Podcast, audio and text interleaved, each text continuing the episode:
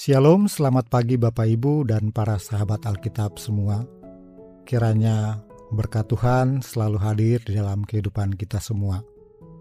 Saat hari ini saya akan mengajak kita untuk membaca firman Tuhan dari 1 Timotius 5 ayat 11 sampai dengan ayat yang ke-16. 1 Timotius 5 ayat 11 sampai 16 demikian firman Tuhan. Tolaklah pendaftaran janda-janda yang lebih muda karena apabila mereka sekali digairahkan oleh keberahian yang menceraikan mereka dari Kristus, mereka itu ingin kawin dan dengan memungkiri kesetiaan mereka yang semula kepadanya, mereka mendatangkan hukuman atas dirinya.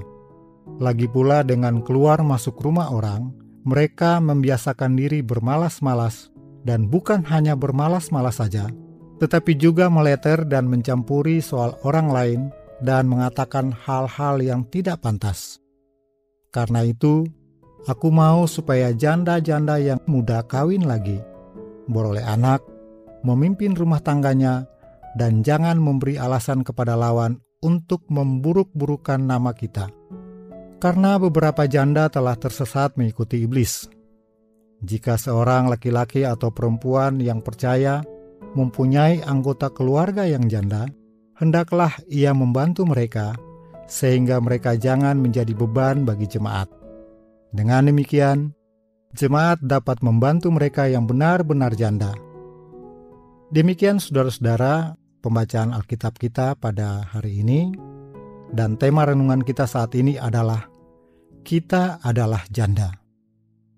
Kata janda muncul beberapa kali dalam Alkitab dan biasanya dikaitkan dengan suatu peristiwa yang luar biasa Misalnya dalam cerita tentang Elia dan janda di Sarfat yang menceritakan tentang betapa ia diberkati sehingga minyak dan tepungnya tidak pernah habis selama masa kelaparan.